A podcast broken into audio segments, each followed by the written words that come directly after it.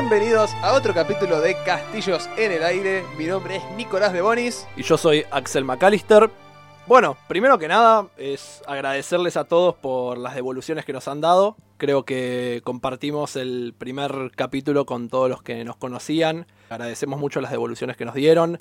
Eh, hemos intentado, creo, implementar varias de ellas. mayoría, sí. Eh, así que bueno, nada, eso es un agradecimiento para todos los que nos escucharon. Y otro agradecimiento que quizás se nos escapó un poco en el primer capítulo, además de muchas otras cosas que se han escapado en el primer capítulo, es eh, un agradecimiento y lo que sería un call out a Evan Freue, el artista que hizo la portada de nuestro podcast, Sí, que muchos quedó, comentaron. quedó increíble. Es y asombrosa, me parece que capta la esencia muy Tal bien. cual. Eh, si le quieren seguir en Instagram y pispear un poco su trabajo es arroba freuevan, o sea, arroba F-R-E-U, Evan, con B corta. Es eh, su Instagram donde tiene todo su arte, pueden contactarlo, hace comisiones, es un laburo profesional en tiempo Sí, y muy sí, sí, zarpado. sí, muy zarpado. Además colaboramos con él mucho cuando hacemos eh, dibujos para campañas o aventuras personales. Sí, cuando, cuando nosotros jugamos por lo general con él, suele dibujar los personajes Claro. de todos. Sí, suele, y a- y a tipo- pedido puede hacer, Sí. hace cosas del arte del juego, entonces tiene un montonazo de conocimiento dentro del área de Sí. los juegos de rol. Excelente servicio, 10 de 10, recomendaría de vuelta. Pero bueno, para el capítulo de hoy. Sí, A ver, el capítulo de hoy tiene el título de, ya habiendo hablado de qué significa el rol o los juegos de rol en sí, ok, quiero empezar a jugar, ¿cómo, cómo empieza esto? Y antes de, de arrancar, eh, me gustaría hacer un, un breve apartado, una pequeña explicación que es, en este capítulo no vamos a estar tomando la decisión de hacer una creación de personaje. sí, sí, que es, es por ahí alguna de las cosas creo que acercaron a decir, pero me parece que hay un montón de, canales de YouTube o, o otras eh, eh, o artículos al respecto. Creo que en general hoy en día los incluso los juegos de rol intentan sintetizar mucho eso y leerse 10 páginas alcanza para entender cómo funcionan a veces las reglas o la creación. Entonces me parece que no tiene mucho sentido porque también queremos dedicarle por ahí el tiempo a hacer algo más conceptual acerca del cómo jugar. Claro, el, el por qué creamos un personaje, por qué elegimos ciertas cosas y no Claro. otras, más el, el- el concepto y hasta diría, ¿no? Un poco la política y la filosofía detrás de Sí, crear sí, un personaje. ¿Qué porque conlleva? tal cual, No porque cómo, ir al, al- al número me parece que no es el objetivo, Total. total. eh, porque eso es una cuestión de leerlo, entenderlo y, y- Claro, y aparte, no los es tan- intereses siempre son muy amplios. A alguien le puede interesar crear un personaje en Dungeons and Dragons y otra persona en Vampiro. también. Entonces, Y- mucho mejor. Sí, y si nos tuviésemos que dedicar a hacer una creación, nos deberíamos dedicar a un juego en particular y, digamos, por ahí hay alguien que quiere jugar otro y, digamos, y hay, hay miles, entonces como Entonces, bueno, claro, lo mejor es no, no tiene sentido. Uno cree, o al menos yo con, con la experiencia que se hace en el, con la música, la idea de que una vez que ent- entendés cierto concepto, una vez que entendés cierta teoría, cierta filosofía detrás, los conocimientos siguientes van a ser mucho más fáciles, eh, hay conceptos que van a ser mucho más fáciles de entender y nociones que ya vas a tener de entrada Sí, porque entendés el Sí, sí. funcionamiento básico. sí, tal cual. Es, eso es, es bueno, lo mismo en la programación, ¿no? Una vez que manejas como un, un lenguaje, eh, es lo mismo. Eh, no, y, y pasa, digo, lo mismo en los juegos de rol. Digo, aprendés a crear un personaje en un juego y por lo general en el resto más o menos entendés cómo va la situación. Pero bueno, de hecho eso, eso ya habiendo sido resuelto, Pasemos. pasemos. Este, bueno, lo primero que queríamos hacer es una pequeña mención por ahí las cosas que necesitas para empezar a jugar como jugador. Eh, digo, es un apartado corto, pero es, digo, uno necesita por general una hoja, la cual puede estar en digital, eh, como un PDF, o puede ser impresa y la llenas con un lápiz. Es muy común cuando te juntás a jugar presencialmente, digo, no como son los tiempos ahora, usar una hoja, un lápiz y dados. Pero digo, hoy en día, eh, obviamente los medios virtuales nos han permitido hacer un montón de cosas y eso incluye desde hojas virtuales que pueden anotarse, PDFs editables que los puedes guardar con los diferentes cambios que le vayas haciendo, Aplicaciones. aplicaciones que puedes tener la hoja de personaje cargada en el celular.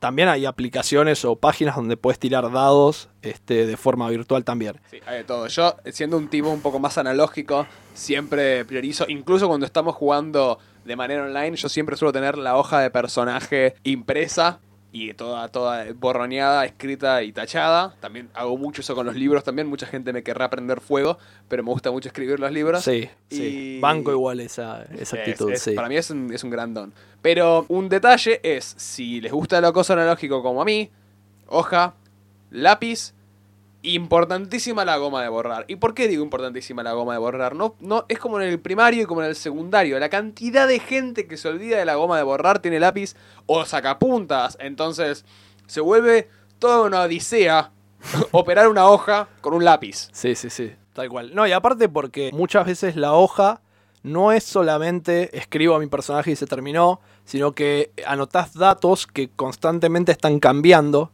ya sea la vida de tu personaje, ciertos los objetos que tiene encima. Entonces, si todas esas cosas están constantemente cambiando con el juego, es importante poder corregir e ir eh, adaptándolo a lo que va pasando en el juego. Exactamente. Así que no se olviden lápiz, papel y goma de borrar. Exactamente. Eso, bueno, como primer apartado. También es, es, entendible que las primeras veces por ahí no lo entienden, no lo sepan, no lo tienen, no pasa nada, pero entiendan que a medida que uno empieza a jugar esto, parte de tomarse el tiempo de jugar es tener estas cosas por ahí resueltas. Bueno, pasemos en realidad a qué es jugar rol. Todo este, este hobby es, como dijimos ya en el capítulo anterior, una forma de contar una narración de forma colectiva. Es decir, somos un director que es el que va presentando el mundo, el que presenta la narración y tenemos los jugadores que pueden ser desde un grupo de 4 a 7, dependiendo del juego, que se dedican en llevar esa historia adelante y por lo tanto toda historia va a tener también una introducción, un conflicto, un desenlace o conflictos y desenlaces parciales hasta que haya un desenlace final. Entonces en todo esto el objetivo de cada uno es que tu personaje aporte a esta narración, ya sea con las acciones, con la historia personal del personaje.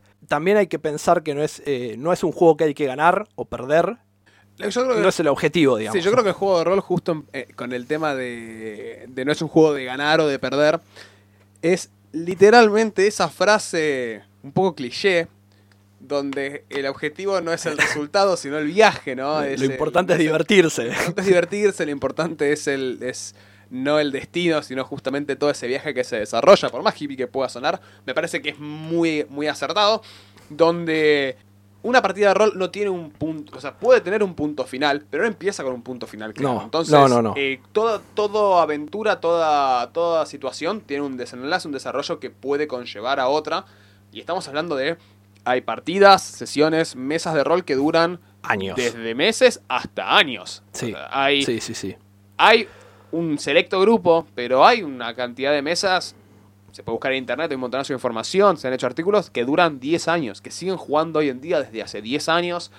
Yo he jugado mesas de 3 años y es una, es una dinámica constante que se va renovando, que se va... también es, hay una aclaración que es por ahí, eh, también pensar que los personajes a veces se van recambiando. Uno nos, no quiere decir que por 10 años jugó solamente un personaje, los hay casos, pero también es parte, eh, la, la idea de una narración colectiva también puede ser que los personajes van entrando y saliendo y... Constante, es, un ciclo de personajes, es un desarrollo, es, es un nacimiento, desarrollo y muerte de un personaje que después es reemplazado por otro. La verdad que tiene un aspecto de, vivo, digamos, lo que es el, participar en una mesa de rol, en un juego de rol, tiene un, un dinamismo que depende mucho de toda la mesa, depende mucho del máster, de donde estén apuntando, pero que no tiene como objetivo nunca el, ok, se termina esto y se termina, porque no necesariamente va a tener ese final, sino que todos los conflictos se desarrollan, se expanden, se complejizan. Sí, y aparte hay veces que uno tampoco puede controlar por ahí las cosas que pasan digo, en el mundo real y eso puede llevar a que no se puedan juntar más y aún así estuvieron por ahí un año y pico jugando y uno saca, digamos, eh, su diversión de eso, entonces por eso nunca es tanto el final, sino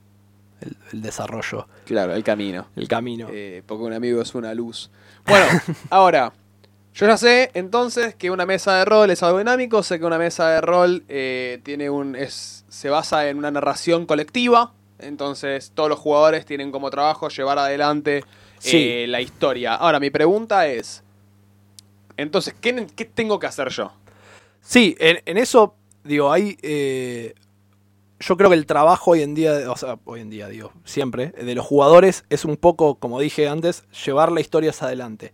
¿Qué quiere decir esto? Es muy común, o sea, que vaya a pasar que el, narrador les vaya presentando situaciones y es el trabajo de los jugadores llevar esa historia adelante o accionar para que eh, la historia se mueva.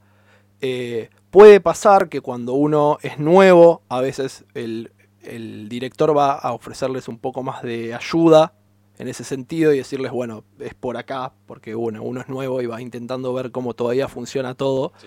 Pero a medida que uno se vuelve experimentado, es, empieza a pasar que, no sé, están investigando el caso de una, no sé, de una persona que desapareció, por así decirlo. Este, eh, o están investigando la muerte de X personaje. Estamos hablando de Lovecraft ahí en settings. Ponele, sí, sí, sí. Eh, Entonces, bueno, entraron a la casa donde sucedió la situación y, no sé, buscan pistas.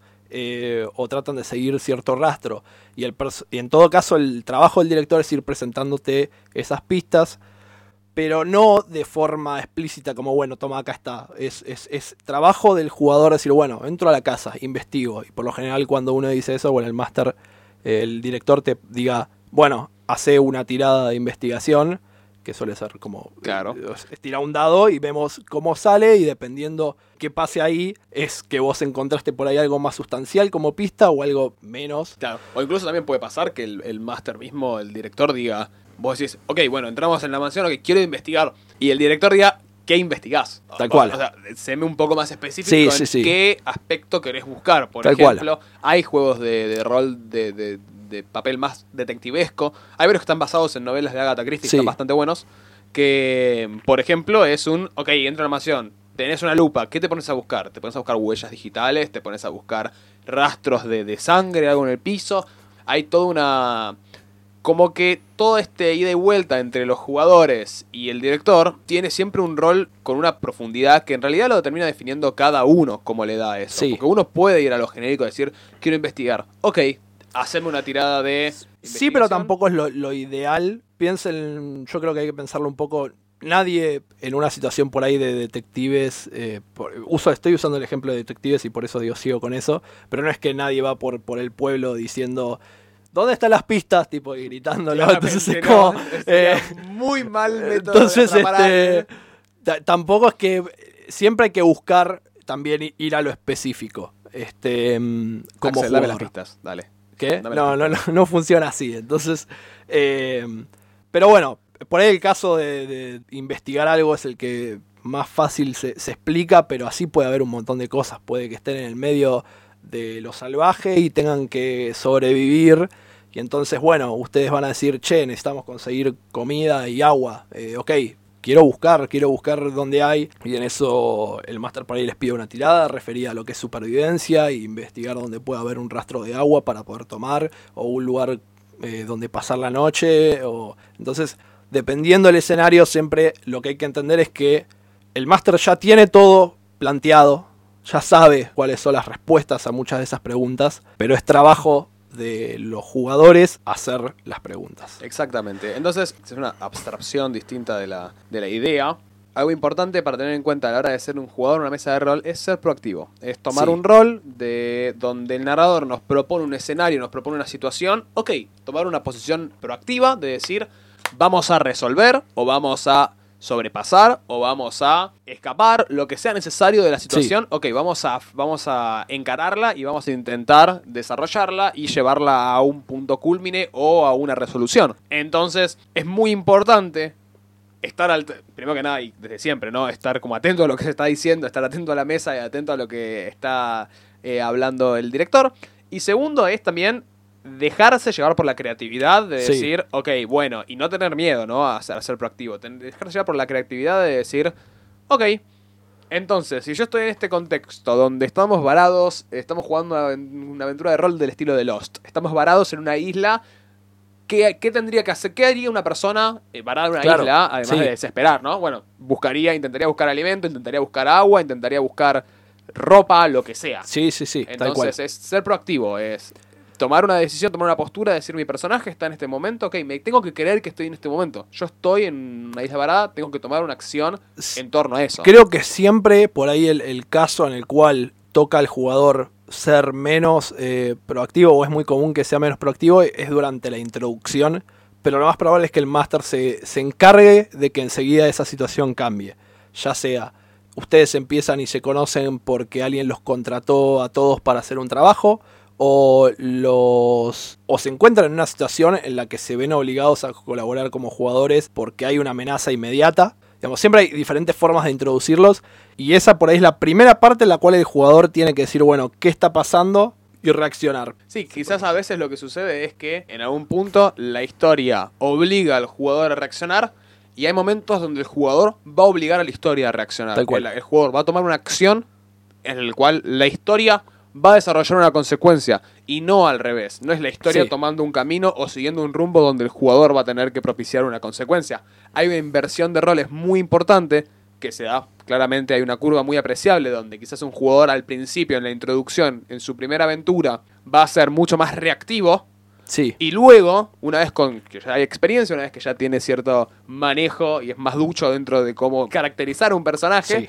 Eh, va a ser más proactivo. Entonces la historia pasa a ser reactiva. La historia Tal empieza cual, a dar consecuencias. Por- que por lo general es un poco al, al punto al que apuntás, creo. Como jugador y como, como director, buscas Claro. que, que sea una cosa como constantemente proactiva. No es que estamos ignorando todas las incidencias de los directores dentro de estas situaciones, sino que los vamos a tratar en otro en capítulo. otro capítulo sí, que vamos a hacer específicamente para los narradores o directores. Exactamente, pero esperamos o pretendemos centrarnos en los jugadores.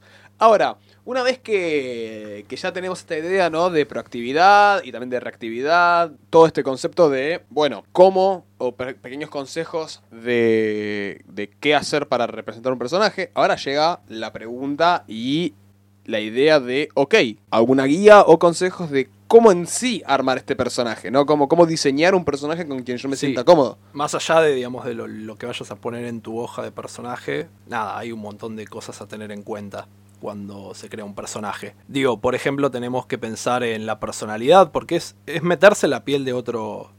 de otra persona, digamos. Si bien siempre es muy común que uno vaya a poner un poco de sí mismo en esos personajes, Siempre. porque es, es inevitable. Es inevitable, es inevitable separarse de uno. Sí, sí, sí, tal cual. Eh, está eso, está en cómo, bueno, yo me meto en la piel de otro, cómo desarrollo esa personalidad, cómo también me describo, eso es algo muy importante. Piensen que como mencionamos otras veces eh, en el capítulo anterior, digamos, el tema de cómo todo esto se crea en el colectivo de la mente, es importante que uno describa a su personaje para poder hacer que el resto se lo imagine, digamos. Total, a ver, hay mucha gente que utiliza el método de dibujarse o el método de toma una imagen de referencia. Porque También, muchas sí. veces, una realidad es, muchas veces creamos personajes basados en una idea que conocemos de una novela, un juego, una película, algo que nos guste. Y quizás contamos con la suerte de que haya una representación física o Sí, gráfica sí. de, ese, de ese- de ese personaje. Y o al, men- al menos, claro, que, que O existe Pinterest, que tiene tipo Claro, tiene Pinterest, hay un montonazo de 20 plataformas. millones de imágenes de todo, entonces... Claro, o DeviantArt. Hay un millón de, de distintas plataformas que tienen imágenes al respecto, pero que en cuestiones de personalidad, el personaje que estoy pensando no es parecido a este, pero físicamente sí parece a este personaje de esta película. Entonces utilizo la foto. O te pasa muchas veces que tipo encontrás la foto y decís, che, quiero convertir de esto en un personaje. Sí, sí, sí. Es- Este es un personaje, estamos de acuerdo. Entonces, eh, la, la- la descripción gráfica, digamos, la descripción de, de cómo es el personaje para que todo el resto de la mesa pueda imaginárselo, es importante porque ayuda a construir esa fantasía, esa narrativa que es un hilo conductor. Tal cual.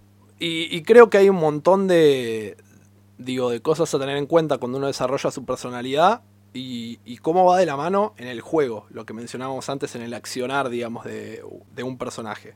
Por ejemplo, si uno se crea un personaje que en su, en su mente, digamos, es, un personaje más introvertido, parte de, de por ahí actuar ese personaje introvertido es que al momento de, de traer o de hablar con el resto de los, de los jugadores, tal vez, no sé, tiene más confianza con uno, entonces trata más con ese y no con todos. Digamos, as- así hay un montón de detalles que son, bueno, yo pensé el personaje así, ¿cómo lo llevo? a que funcione, digamos, de la manera que, que lo Quiero pensé, que funcione, digamos. claro. Es una realidad también. Nosotros nos planteamos la idea de un personaje, el concepto de un personaje, que puede ser, quiero un personaje que es tímido, quiero un personaje que es recontra charlatán y molesto, Sí. quiero un personaje que es, es agresivo, quiero un personaje que es triste, y en base a eso es, ok, pensar en todos los recursos que nosotros tenemos, en todas las, las vivencias, incluso experiencias que tuvimos, que nos ayudan a moldear una identidad es jugar a Dios. De alguna manera es jugar a una idea de, ok, es un pequeño Frankenstein, es crear este golem que después va a ser nuestro avatar.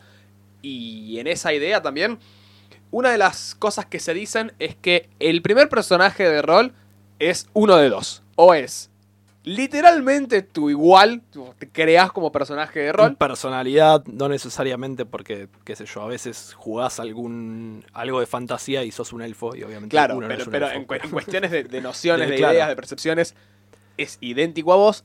Y el otro es que tu, la otra posibilidad de primer personaje es totalmente todo lo contrario, tu alter ego Sí. absoluto. Sí, sí, sí. absurdamente opuesto. Que, o, o casi se podría decir eso que querés ser, ¿no? Exacto. Como volcás un poco de la parte esa psicológica que decís a lo que quiero ser.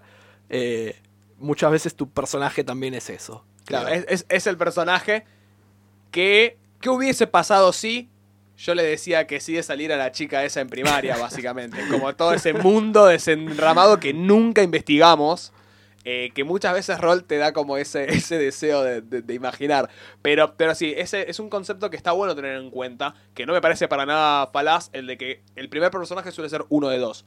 O una representación idéntica a uno mismo. O el opuesto absoluto a uno mismo. Y aparte porque creo que mientras uno va adquiriendo experiencia, también, también busca eh, como, digamos, como parte de esa experiencia meterse por ahí en, en roles cada vez más eh, complicados, ¿no? O, o explorar cosas nuevas.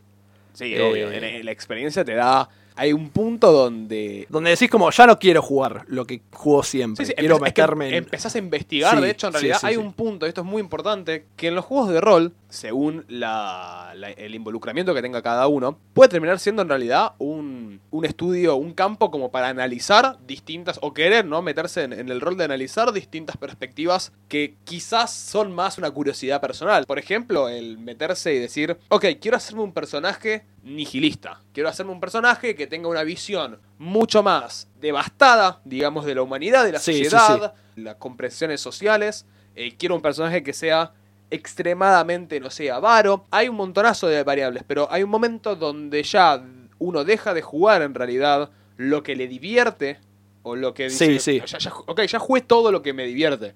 Ahora quiero meterme en lo que me intriga, quiero meterme en... ¿Soy capaz de rolear este personaje? Claro, sí, Soy- sí. es, es un Sí. desafío, soy, soy capaz de poder no solo crear, sino después caracterizar a este personaje de manera apropiada. Y, y darle profundidad, porque hay algo que es cierto, que es que el jugador, piénsenlo de esta forma, el, el- el director por ahí interpreta varios personajes, pero no, les, no tiene la oportunidad de darles muchas veces la misma profundidad que tiene un jugador. Totalmente. Muchas veces un personaje del, del director termina siendo el, el jugador, el personaje no jugable que simplemente atiende un local. Listo. Sí, y con su nombre y tres palabras alcanza, mientras que como jugador tenés esa experiencia de, bueno, tengo que agarrar este personaje y es llevarlo en una narrativa de principio a fin a veces, Claro.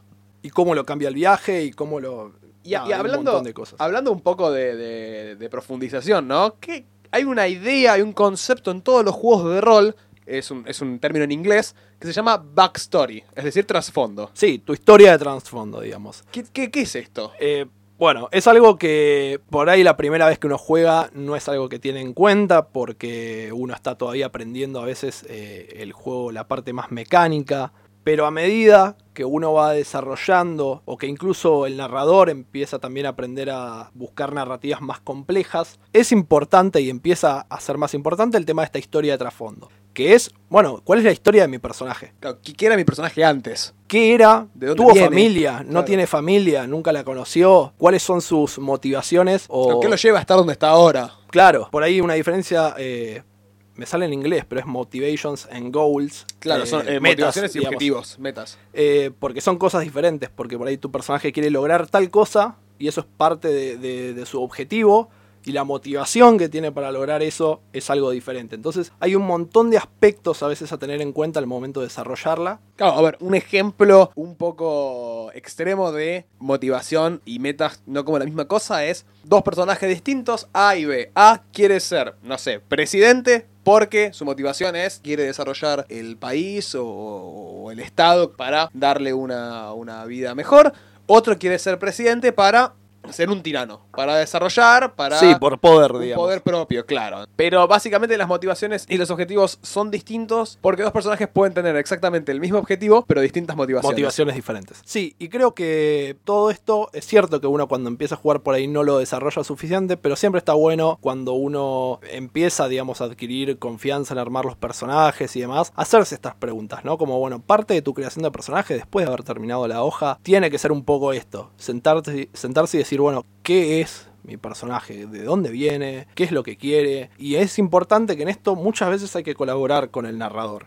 Porque hay veces que uno no sabe bien la historia que se va a contar. Entonces el narrador te puede dar herramientas en forma de decir, bueno, por ahí tu personaje quiere esto, bueno, porque, o tiene esta motivación y su objetivo puede ser este. Es, es, es verosímil que su objetivo sea este, digamos. Porque Claro, si estamos en un entorno en el cual es el mundo moderno y tu personaje quiere convertirse en un dios, obviamente no va a tener sentido, digamos, pero lo estoy llevando a una exageración, digamos, pero está bueno trabajar este trasfondo con el máster, con el narrador, para ir viendo qué se le puede... Exacto. Y también desde un punto de vista más personal y también un poco más abstracto, como es lo que a mí me gusta, el desarrollar una- un trasfondo, un personaje, ayuda, nos ayuda a, a nosotros mismos, a uno mismo ayuda a eso, en que no solo en poder hacer un personaje más, más rico, más complejo, sino dos cosas. Hace que un personaje sea más creíble, porque todos venimos de un lado, entonces todos los personajes tienen más sentido. Y otra cosa que ayuda a uno mismo es ayuda al compromiso. Hacer un personaje Sí. más complejo, invertirle mucho más tiempo a un personaje en,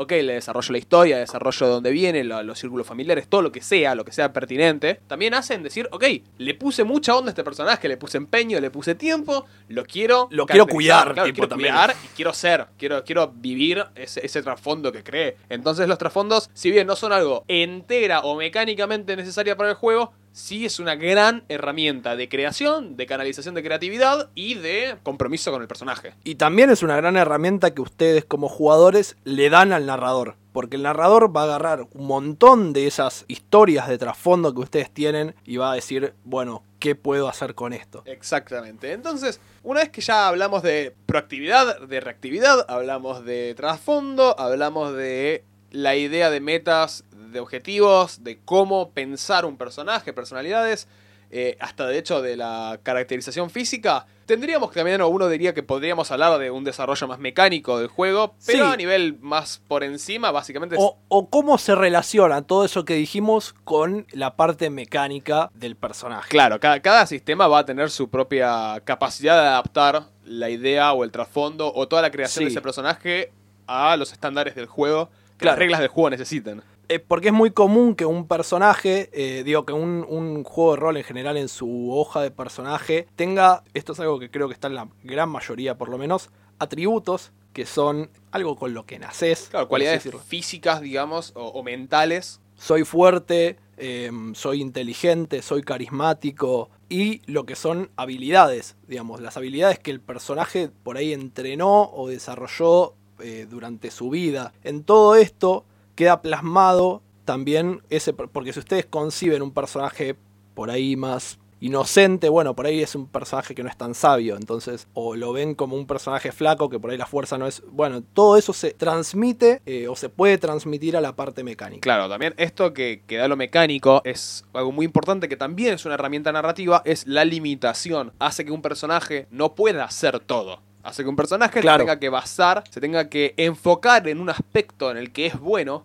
porque si no, si todos pudiésemos hacer todo, sería vale todo, es en un quilombo. Y aparte porque permite una situación en la cual vos concebís tu personaje como un personaje que no es fuerte, entonces por lo tanto le pones en la hoja de personaje que es poco fuerte, entonces cuando llegue el momento de hacer una tirada de fuerza, bueno, tu personaje no va a servir para eso o por ahí Claro. le, le toque pasarla muy mal para Claro, lograrlo. O, o justamente va a ser el personaje que busque no hacer eso. Es el personaje que cuando hay que mover cajas o cosas pesadas se quede sentado diciendo, no, chicos, hagan ustedes el Bueno, laburo. Es, es, por ejemplo, bueno, en la mesa que yo estoy corriendo, que vos tenés un personaje que es totalmente inteligente, pero ahí en, en fuerza no es lo tuyo. Entonces es como, bueno, sos el que siempre está atrás pensando todo, mientras el, Yo soy el loco matemático y de Claro, y el resto no entiende nada y son todos unos boludos, pero bueno, tiene el, el resto de las Claro, cosas. entonces la mecánica es un componente que para el juego técnicamente es muy necesario, pero que también ayuda a la creación del personaje en no solo lograr que lo que nosotros queremos, el personaje que conseguimos, sea posible, sino también en darle las limitaciones que por contraste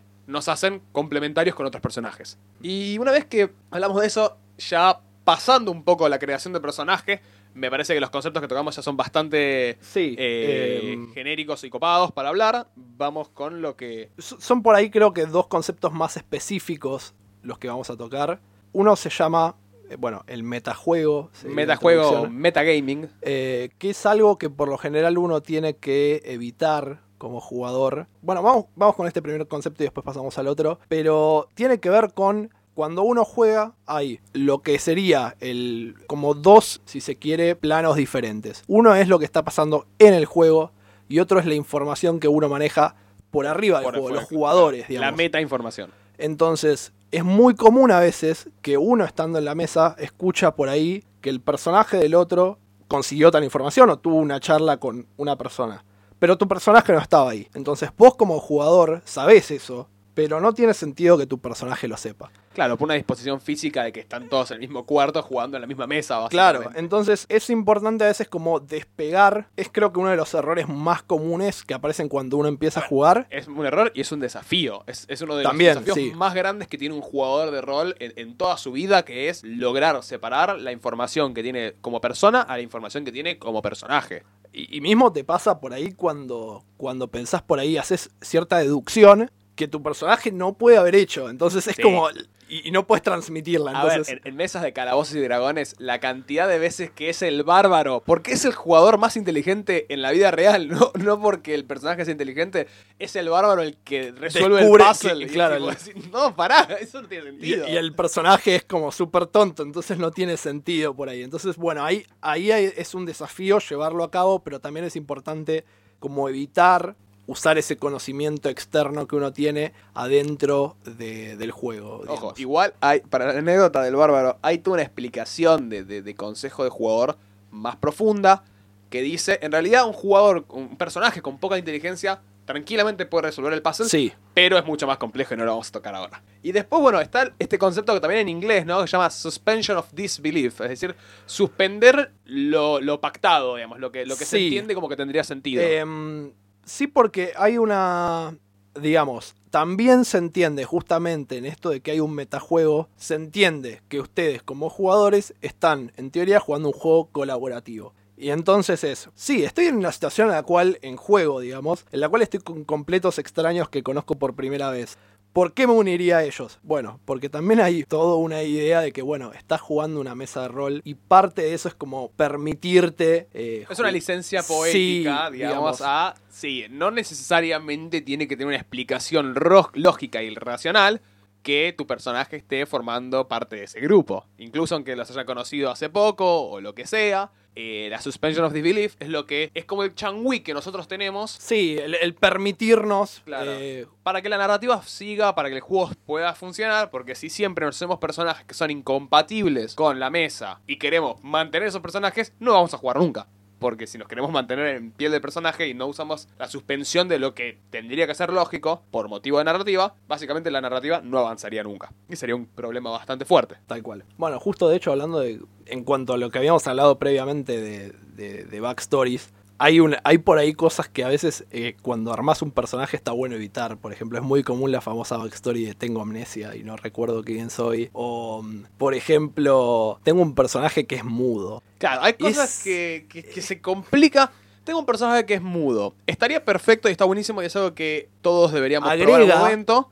Pero saca. Pero hay que también saber que es muy difícil lograr hacer un personaje o, hacer que la, que la narrativa y el flujo del juego sea, bueno, justamente fluido, sea constante con tal obstáculo en la, en la historia de roleo. Porque si yo un personaje mudo, por ejemplo, mis capacidades de roleo se van a ver mucho más acotadas dentro del juego en sí. Ojo, quizás con experiencia, con, con la idea apropiada, se puede hacer un tremendo personaje de desarrollo con eso. Pero es un desafío. Lo mismo es, Tal cual. una vez yo juego una mesa soy un personaje ciego. Hay toda una manera de trabajar alrededor de la ceguera en un juego de rol. Eso hizo que esta persona que estaba jugando un personaje ciego tenga un objetivo un- mucho más difícil de lograr, un obstáculo mucho más grande de superar, y que hacía también que su participación fuese un poquito más compleja. Sí, sí, o limitado a veces, porque si uno no sabe llevarlo, eso te limita en algún, en algún aspecto. Exactamente. Por último, la última, digamos, como tip o, o recomendación para los jugadores muchas veces es confiar en el narrador. Desde ya que, o sea, es el narrador el que marca las reglas muchas veces, es, es común que pase que por ahí sabes que hay una regla porque leíste el libro que no se aplica así, pero si el narrador dice que va a aplicarse de cierta forma que no es la que está en el libro, es la voz del narrador la que se tiene que escuchar. Esa- ese es un concepto, creo yo, universal Sí. en la mayoría de los juegos de rol. La regla cero, le Claro, la- decimos. es la regla, la regla de oro, digamos que. De hecho, la gran mayoría de los manuales empieza hablándote en, el, en la introducción con esta regla que es el director de juego suele tener la palabra final. ¿Por qué? Por una cuestión de que es el director de juego el que termina dando la forma y el que también te da la primera esencia de cómo va a ser el juego. Entonces quizás hay una regla particular o una idea particular de cómo avanza el juego que es el director quien tiene que llevarla adelante y no los jugadores. Y porque también hay que entender que creo que por ahí hay muchas veces que el, narrador obviamente va a tener un plan detrás de todo eso, que hay que confiar en que lo va a saber llevar y que por lo tanto como jugador hay que a veces ir con ese... Me sale ir con el flow, pero no, no digamos, con el Sí, flujo de sí, con la ese historia. ritmo. Confiar en las narrativas porque es por ahí una situación, no sé, se encuentran totalmente rodeados. Bueno, eh, es muy común que el pensamiento sea vamos a pelear, por lo general eso no sale bien. Hay veces que es necesario, digamos, decir, bueno, por ahí tu personaje se rinde. Digo, historias eh, tan simples como, piénsenlo en las películas mismo, ponele Avatar, por decir una película Avatar, la película de los bichos azules Sí. Que el personaje de él es capturado y como es capturado conoce toda la cultura de los Navi, se llamaban. Algo así, de los Algo azules. así, Sí, los azules. Entonces, por ejemplo, ahí hay una narrativa que si la llevásemos por ahí al, plano del rol, si uno no confía en lo que te va a permitir el narrador, Claro. no, no tenés forma, digamos, de, de averiguarlo. Exacto, hay, hay recursos, todos los jugadores tenemos también recursos para identificar, ¿no? Cuando una situación que está planteando el narrador es más un que suceda lo que yo no quiero que suceda, va a contribuir con la historia, va Tal a contribuir cual. con el avance de la narrativa. Entonces, ok, no vayamos siempre contra el... el- no, no es, no es un juego de los jugadores contra el narrador, jamás, sino que es un juego en conjunto incluso con el narrador. Tal cual. Sí, y mm, no, y lo que quería agregar también es que mm, si hay un conflicto con el narrador, si uno no está de acuerdo, es mucho mejor a veces no frenar la mesa y discutirlo y empezar una discusión en el medio, sino decir, bueno, termino y lo hablo con el director, con el narrador, con el DM después. Claro, un concepto que me parece clave a tener en cuenta como jugadores, que también después como narradores se va a expandir, pero un concepto básico de juego de roles es un juego comunitario, es un juego en grupo, por ende es un juego de comunicación. Es importantísima la comunicación, es importantísimo decirle a, a los jugadores que tenemos al lado o al director marcar ciertos puntos o ciertos comentarios que tenemos. Que igual todo esto más en profundidad va a ser desarrollado en un capítulo futuro. Está todo planeado, no se preocupen, no estamos siendo chantas. Todo está escrito en un Word completamente desordenado. Sí, sí. Pero no, pero digo, e- es importante por ahí cuando uno tiene un problema hablarlo con la mesa honestamente. Se supone que es un juego que son todos amigos y que están Tal todos cual. para divertirse. Exactamente. Así que nada, es, es un poco eso también. Está buenísimo. Y bueno, pará. ¿Escuchás eso, Axel? Uy, lo escucho. Es, ¿Viste? Es lo que yo creo. Es lo que vos crees. Es Es la outro. la música de outro. Es la música de outro. Así que ya estamos llegando al final. La música nos está empujando. Pero después de semejante capítulo. Lo único que estamos haciendo es. Y estamos construyendo castillos en el aire. ¡La cagué! ¡La cagué! ¡La cagué! ¡La cagué!